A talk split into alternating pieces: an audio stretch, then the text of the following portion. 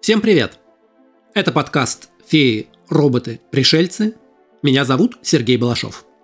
Сегодня мы продолжим обзор планеты спутников нашей Солнечной системы. Мы уже поговорили про Венеру, Юпитер и Сатурн. Упомянули необычные и даже таинственные спутники Марса. Сегодня очередь самого известного спутника в Солнечной системе – нашей Луны. Луна – это самый изученный объект на небе, самый яркий и известный. Луна была с человечеством с зари времен, в мифах, календарях и смелых проектах. Поговорим сегодня о том, откуда Луна появилась, из чего она состоит и почему иногда мы видим ее в небе разного размера. А еще про приливы, дальнюю сторону и даже про лунные деревья.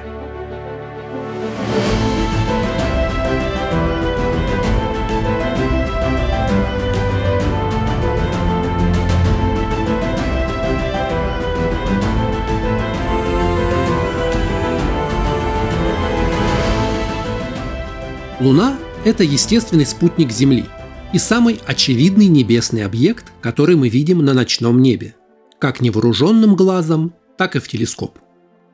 Ритм фаз Луны вел человечество на протяжении тысячелетий. Например, календарные месяцы примерно равны времени, которое требуется для перехода от одного полнолуния к другому.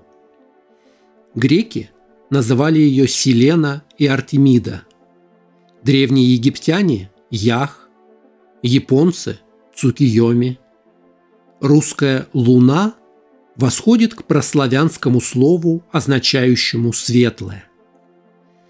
Луна – единственный естественный спутник Земли. Это пятый по величине спутник в нашей Солнечной системе и второй по яркости объект в видимом нам небе после Солнца. Луну впервые посетил советский космический корабль «Луна-2» в 1959 Это единственное внеземное тело, которое посетили люди. Первая посадка людей состоялась 20 июля 1969 года. Последняя была в декабре 1972. Луна также является единственным крупным небесным телом – образцы которого были доставлены на Землю.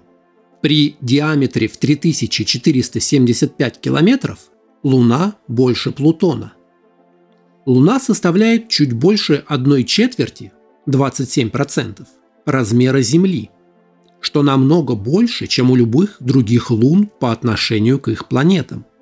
Это означает, что Луна оказывает большое влияние на нашу планету и даже может быть одним из основных факторов, делающим возможной жизнь на Земле.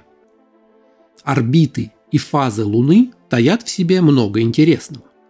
Например, Луна всегда показывает нам одну и ту же сторону, но всегда меняет размер, в зависимости от положения Луны по отношению к Земле и Солнцу. Существуют различные теории о том, как Луна возникла – Последние данные указывают на то, что она образовалась, когда огромное столкновение оторвало кусок первоначальной расплавленной Земли, отправив материал для Луны на орбиту. Ученые предположили, что столкнувшийся с Землей объект, вероятно, имел массу около 10% массы Земли и был сам размером с Марс. Поскольку Земля и Луна очень похожи по составу, исследователи пришли к выводу, что столкновение должно было произойти примерно через 95 миллионов лет после образования Солнечной системы, плюс-минус 32 миллиона лет. Так что Луне примерно 4,6 миллиарда лет, и примерно на 100 миллионов лет она моложе, чем Солнце и Земля. В 2015 году новое исследование подтвердило эту теорию, используя моделирование орбит планет в ранней Солнечной системе, а также недавно обнаруженные различия в содержании элемента вольфрам-182, обнаруженного на Земле и на Луне. Хотя эта теория, наиболее известная как теория большого удара, является доминирующей в научном сообществе, существует несколько других идей формирования Луны. К ним относятся концепции о том, что Земля захватила Луну, что Луна возникла одновременно с Землей, и даже что Земля, возможно, украла Луну у Венеры. Луна, скорее всего, имеет очень маленькое ядро, всего 1 или 2% массы, примерно 680 километров в ширину. Вероятно, ядро состоит в основном из железа, но может также содержать большое количество серы и других элементов. Каменистая мантия Луны имеет толщину около 1300 километров и состоит из плотных пород, богатых железом и магнием. Магма в мантии пробивалась на поверхность в прошлом и извергала вулканы более миллиарда лет. Кора, которая включает лунную поверхность, имеет среднюю глубину около 70 километров. Самая внешняя часть коры перемешана из-за всех тех сильных ударов, которые пережила Луна. При этом зона разрушения уступает место неповрежденному материалу на глубине около 10 километров. Как и четыре внутренние планеты нашей Солнечной системы, Луна каменистая. Она испещрена кратерами, образовавшимися в результате падения астероидов миллионы лет назад. И поскольку здесь нет атмосферных явлений, кратеры эти не подверглись эрозии. В отличие от Земли, недра Луны более неактивны. Любопытно, что центр масс Луны смещен от ее геометрического центра примерно на 2 километра в направлении к Земле. Кроме того, лунная кора тоньше на ближней стороне. Средний состав лунной поверхности по весу составляет примерно 43% кислорода, 20% кремния, 19% магния, 10% железа, а также кальций, алюминий, хром, титан и марганец. Орбитальные космические аппараты обнаружили на лунной поверхности следы воды, которые, возможно, появились из-под поверхности. Они также обнаружили сотни пещер, в которых однажды могли бы разместиться колонисты, живущие на Луне в течение длительного времени. Текущие наблюдения с лунного разведывательного орбитального аппарата показали, что воды больше на склонах, обращенных к южному полюсу Луны.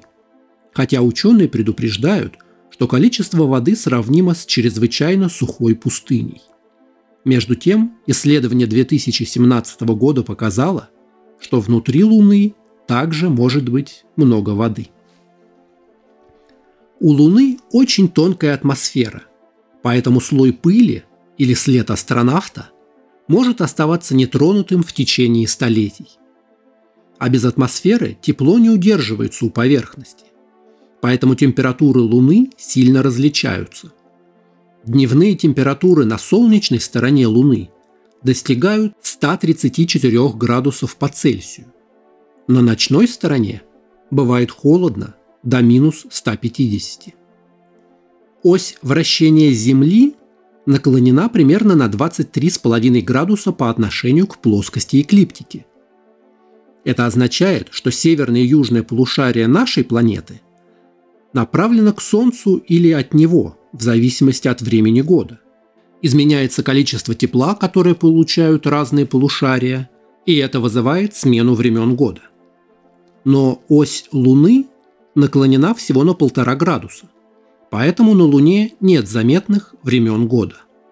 Это означает, что некоторые области всегда освещены солнечным светом, а другие места постоянно окутаны тенью. Луна не имеет глобального магнитного поля. Некоторые из поверхностных пород обладают остаточным магнетизмом, что указывает на то, что в начале своей истории у нее могло существовать магнитное поле. Без атмосферы и без магнитного поля поверхность Луны подвергается прямому воздействию солнечного ветра. За время существования Луны в 4 миллиарда лет многие ионы солнечного ветра внедрились в лунный реголит. Таким образом, образцы реголита, возвращенные миссиями Аполлон, оказались ценными для изучения солнечного ветра. Среднее расстояние от Земли до Луны составляет 384 400 километров. Перигей – самое близкое сближение с Землей – 363 тысячи километров. Апогей – самое дальнее расстояние от Земли – 405,5 тысяч километров. Окружность орбиты – 2 миллиона 413 километров. Средняя скорость Луны на орбите – 3680 километров в час. Самое интересное в Луне то, что она всегда показывает нам одну и ту же сторону. Хотя Луна и вращается вокруг своей оси, она всегда обращена к Земле одной и той же стороной. То есть обращение Луны вокруг Земли и вращение ее вокруг собственной оси синхронизировано. Гравитационные эффекты Земли замедляли вращение Луны вокруг своей оси. Как только вращение Луны замедлилось настолько, чтобы соответствовать ее орбитальному периоду, то есть времени, необходимому, чтобы совершить оборот вокруг Земли, эффект стабилизировался. Многие спутники вокруг других планет ведут себя аналогичным образом.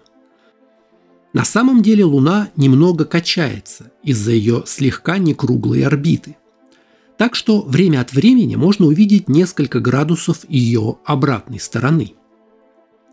Это явление было открыто Галилео Галилеем и получило название либрация. Благодаря ему мы можем наблюдать около 59% лунной поверхности. Дело в том, что вокруг Земли Луна обращается с переменной угловой скоростью. Вблизи перигея движется быстрее, а вблизи апогея медленнее в то время как вокруг собственной оси она вращается равномерно. Это позволяет увидеть с Земли западный и восточный края обратной стороны Луны. А в связи с наклоном оси вращения Луны к плоскости ее орбиты, с Земли можно увидеть северный и южный края обратной стороны Луны. Но все же большая часть обратной стороны Луны была неизвестна до тех пор, пока советский космический аппарат «Луна-3» не сфотографировал ее в 1959 году. Что касается смены фаз Луны, то это эффект освещения. Наша Луна не светит сама по себе. Она отражает солнечный свет. Солнце освещает Луну, как и Землю. Луна вращается вокруг Земли. Часть времени она оказывается между нами и Солнцем а освещенная половина смотрит в сторону от нас. Мы называем это новолунием. Когда Луна поворачивается по своей орбите, тонкая полоска отраженного солнечного света видна на Земле в виде полумесяца. Как только Луна оказывается напротив Солнца, она становится полностью освещенной с нашей точки зрения, то есть наступает полнолуние. Так что нет такого понятия, как темная сторона Луны. Есть только сторона, которую мы никогда не видим. Гравитационные силы между Землей и Луной вызывают некоторые интересные эффекты. Наиболее очевидным являются приливы. Притяжение Луны сильнее на стороне Земли, которая ближе к Луне, и слабее на противоположной стороне. Поскольку Земля, а в особенности океаны, не являются твердыми телами. Они вытянуты вдоль линии к Луне. С нашей точки зрения на поверхности Земли мы видим две небольшие выпуклости. Одну в направлении Луны и одну прямо напротив. Эффект намного сильнее в океанской воде, чем в твердой коре. Поэтому выпуклости на воде выше. А поскольку Земля вращается намного быстрее, чем Луна движется по своей орбите, эти выпуклости движутся вокруг Земли примерно раз в день, давая два прилива. Это сильно упрощенная модель. Реальные приливы, особенно у берегов, зависят еще от многих факторов. Приливом мы называем явление, когда вода поднимается с поверхности Земли, а отливы, когда уровень воды падает. Прилив происходит на стороне Земли, ближайшей к Луне, из-за гравитации, а на стороне наиболее удаленной от Луны – из-за инерции воды. Между этими двумя горбами возникают отливы. В полнолуние и новолуние Солнце, Земля и Луна выстраиваются в линию, создавая более высокие, чем обычно, приливы. Притяжение Луны также замедляет вращение Земли. Эффект, известный как приливное торможение. Он увеличивает продолжительность наших суток на 2 миллисекунды за столетие. Энергия, которую теряет Земля, передается Луне, увеличивая ее расстояние от Земли. Луна удаляется на 3,8 см ежегодно. Исследователи говорят, что когда Луна сформировалась, она находилась на расстоянии около 22,5 тысяч километров от Земли. Сейчас это уже 385 тысяч километров. В конце концов, вращение Земли так замедлится, чтобы соответствовать периоду Луны, как в случае с Плутоном и Хароном. День на Земле будет равен периоду обращения Луны, то есть 27,5 дней. Хотя среднее расстояние между центрами Земли и Луны составляет 385 тысяч километров, фактическое расстояние варьируется от 356 до 406 тысяч километров. Разница составляет 50 тысяч километров. Расстояние от Земли до Луны меняется в течение месяца, но это не связано со сменой фаз – Иногда бывает, что Луна находится в ближайшей к Земле точке орбиты как раз в тот момент, когда мы наблюдаем полнолуние. Это явление называется суперлуние – совпадение полнолуния с перигеем. Благодаря ему с Земли можно видеть более крупный размер лунного диска, чем обычно. Термин «суперлуния» имеет астрологическое происхождение – и не имеет точного астрономического определения. Неверно будет говорить, что Луна в небе становится огромной. При прохождении полной Луной перигея спутник Земли выглядит всего на 14% больше в диаметре и на 30% ярче, чем при прохождении наиболее удаленной точки. Но, как правило, когда говорят о суперлунии, ошибочно имеют в виду другой эффект – иллюзию восходящей Луны. Луна кажется нам намного больше, когда восходит или заходит. Это уже ошибки восприятия, а не физики. Фотографии доказывают, что ширина Луны у горизонта такая же, как и высоко в небе. Но когда мы видим Луну у горизонта, она часто выглядит огромной, особенно когда выглядывает из-за далекой горы, поднимается над морем или нависает над деревьями. Но кажущийся размер Луны – это иллюзия восприятия, а не эффект нашей атмосферы или тем более орбиты спутника. Здесь все дело в особенностях работы нашего мозга. Похоже, что объекты у горизонта мы воспринимаем более крупными, чем высоко в небе – Возможно, деревья и здания на фоне светящейся Луны заставляют мозг думать, что Луна ближе и больше. Если посмотреть на восходящую Луну через бумажную трубку, она сразу окажется далеко не такой большой. А если вытянуть руку и сравнить Луну с размером своего ногтя, то это сравнение останется таким же для Луны в любом месте небосвода. Фотографы могут имитировать иллюзию Луны, фотографируя Луну низко над горизонтом с помощью длиннофокусного объектива на фоне зданий, гор или деревьев в кадре. Когда вы видите фотографии, на которых изображена гигантская Луна над пейзажем, не забывайте, что Луна на этих фотографиях выглядит больше, потому что она увеличена оптикой. Для изучения поверхности Луны ввели специальный термин – селенография – описание лунной поверхности.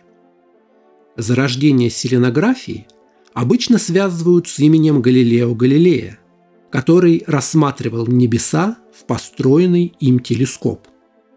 Он первым разглядел горы и кратеры на Луне. Традиционно на Луне выделяют два вида ландшафта – материки и моря. Лунный шар покрыт единым материковым щитом, в котором располагаются углубления морей.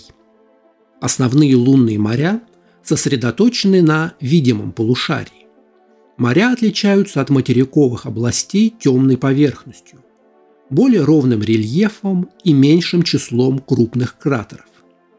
Моря возникли, вероятно, в результате падения крупных метеоритов. В месте падения глубинные расплавленные породы изливались на поверхность и заполняли впадины. Луна выглядит по-разному из северного и южного полушария Земли. Переместившись из одного полушария в другое, мы увидим Луну вверх ногами. Поскольку Луна вращается вокруг Земли почти на линии земного экватора, то при наблюдении с полюса Луна никогда не появится над головой. Скорее, она всегда будет относительно близко к горизонту поскольку человек, находящийся на северном полюсе Земли, будет находиться вверх ногами по отношению к наблюдателю на южном полюсе, то и Луну эти два человека также увидят перевернутой. Если наблюдать с земного экватора, то при вращении Земли Луна восходит на востоке, проходит прямо над головой наблюдателя, а затем заходит на западе. С этой точки зрения когда Луна восходит, у нее будут верх и низ по отношению к горизонту. Но пройдя над головой, Луна зайдет на противоположной стороне неба и опустится вверх ногами. Еще одна странность при наблюдении за Луной с экватора заключается в том, что она будет находиться на боку по сравнению с тем, что мы привыкли видеть ближе к любому из полюсов. Если двигаться на север от экватора – то можно увидеть, что Луна будет всходить и садиться дальше на юг в небе. Затем у Луны появятся очевидные верх и низ. Она постоянно будет в небе одной стороной вверх. Точно так же, если двигаться на юг от экватора, то мы увидим, как Луна восходит и садится все севернее. Опять же, мы увидим, что одна сторона Луны всегда оказывается сверху но она будет перевернутой по сравнению с тем, что мы видим в северном полушарии. Это явление происходит и с другими небесными объектами, пока они находятся вблизи плоскости орбиты Земли. Юпитер, например, может выглядеть вверх ногами с северного полюса по сравнению с тем, как он выглядит с южного полюса. Более того, его полосы выглядят горизонтальными если смотреть вблизи горизонта как в северном, так и в южном полушарии Земли. Но с экватора полосы восходящего Юпитера вертикальны. В 1959 году мы впервые увидели обратную сторону Луны, когда аппарат Луна-3 передал первые фотографии. Оказалось, что скрытое от нас полушарие обладает совсем иным рельефом, на нем гораздо больше кратеров и гораздо меньше темных пятен морей. Несколько лунных орбитальных аппаратов показали, что даже состав породы на дальней стороне имеет заметно отличающийся химический состав. Одно из объяснений этого – притяжение Земли. Когда Луна образовалась в виде расплавленного тела из обломков, оставшихся после столкновения Земли и объекта размером с Марс, она была примерно в 15 раз ближе к нам, чем сегодня. Ближняя сторона Луны постепенно нагревалась от ранней Земли и таким образом оставалась расплавленной дольше, чем дальняя сторона. Некоторые элементы земной коры, такие как алюминий и кальций, продолжали испаряться на все еще расплавленной ближней стороне и конденсироваться на дальней, делая кору толще – еще 4 миллиарда лет назад повернутая к Земле сторона была на сотни градусов горячее, чем кора на дальней стороне. Из-за разницы температур удары метеоритов образовали более глубокие и большие бассейны на ближней стороне, в отличие от дальней, что сделало кору еще тоньше и выплюснуло больше магмы на поверхность. Интересный факт. На Земле сейчас растет около 400 деревьев, выросших из семечек, побывавших на Луне. В 1971 году астронавт Аполлона-14 Стюарт Руссо взял с собой пакетик семян, и пока Алан Шепард и Эдгар Митчелл были заняты прогулками по поверхности, Руссо и семена оставались на возвратном модуле на орбите. Позже семена проросли на Земле, их посадили в разных местах и стали называть лунными деревьями. Большинство из них ничем не отличается от других деревьев. А на сегодня это все. Любите ли вы гулять при Луне? Напишите в комментариях. Канал «Феи, роботы, пришельцы» можно читать на Дзен, в Телеграме и ВКонтакте. Аудиоверсия подкаста доступна на сервисах Яндекс Музыка, Apple подкасты, Google подкасты и подкастах ВКонтакте. Видеоверсию смотрите на канале YouTube. Поддержать канал можно на сервисе Boosty по ссылке в описании. Оставляйте комментарии и ставьте оценки. Не забудьте подписаться на канал, чтобы не пропустить новые выпуски. Скоро увидимся!